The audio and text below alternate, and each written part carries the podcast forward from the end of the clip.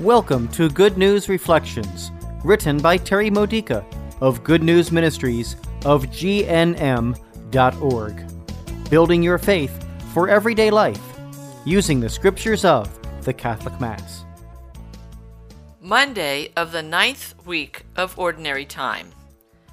Today's theme is the Vineyard of the Holy Spirit. As you read today's Gospel story in Mark chapter 12, verses 1 through 12, consider who are the tenant farmers today? The vineyard owner is God the Father. The beloved Son is Jesus, of course. The farmers at the time that Jesus first spoke this parable were the Jews who rejected the Son of God. But today, we can say that these ill mannered farmers include Christians who are lazy or belligerent about doing the service that the Father has called them to do in the continuation of the mission of Christ. They might do some of the work, but they're not doing it the way Jesus would do it, nor for the same reasons that Jesus would do it. Through our baptisms, we are all called to be Christ in the world today. Through our spiritual growth and life experiences, we have tasted the fruits of the Holy Spirit, and God is asking us to tend the vineyard so that these fruits will multiply and make a greater difference in the world. God gives us everything we need to become great farmers. Consider the farming tools that God has given to you. Every talent you have is a gift from the Holy Spirit and is meant to be used in God's vineyard. So has every bit of education and know how, and every act of love. Whenever we assess ourselves, we tend to list what's bad about us more than what's good in us, right?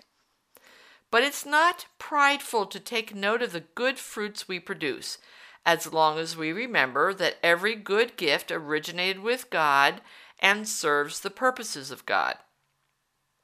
Even our life itself is a gift from the Holy Spirit, the giver of life, to bear fruit that will nourish the people around us.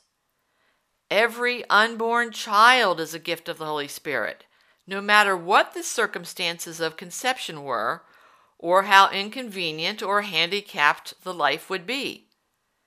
Every diseased or brain damaged person who might seem better off dead is a wonderful gift from the Holy Spirit who can bear good fruit through any circumstances, even though their fruits might be invisible to us. Do you know how precious you are? By acknowledging your gifts, you give glory to God by using your gifts, his vineyard thrives. For example, if you need more patience in dealing with people who are giving you a hard time, give them the gift of love delivered through a charitable deed. You don't have to actually enjoy tilling the soil. Farmers sweat in the sun. But this is how the gifts of the Spirit produce the fruits of the Spirit that nourish everyone around us with the sweet taste of joy and peace and unconditional love. You've got important work to do in this vineyard. Go do it. This has been a Good News Reflection by Good News Ministries of GNM.org.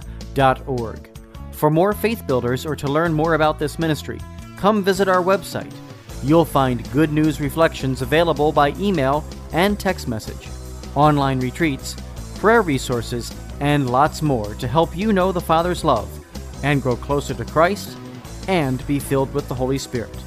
Visit gnm.org today.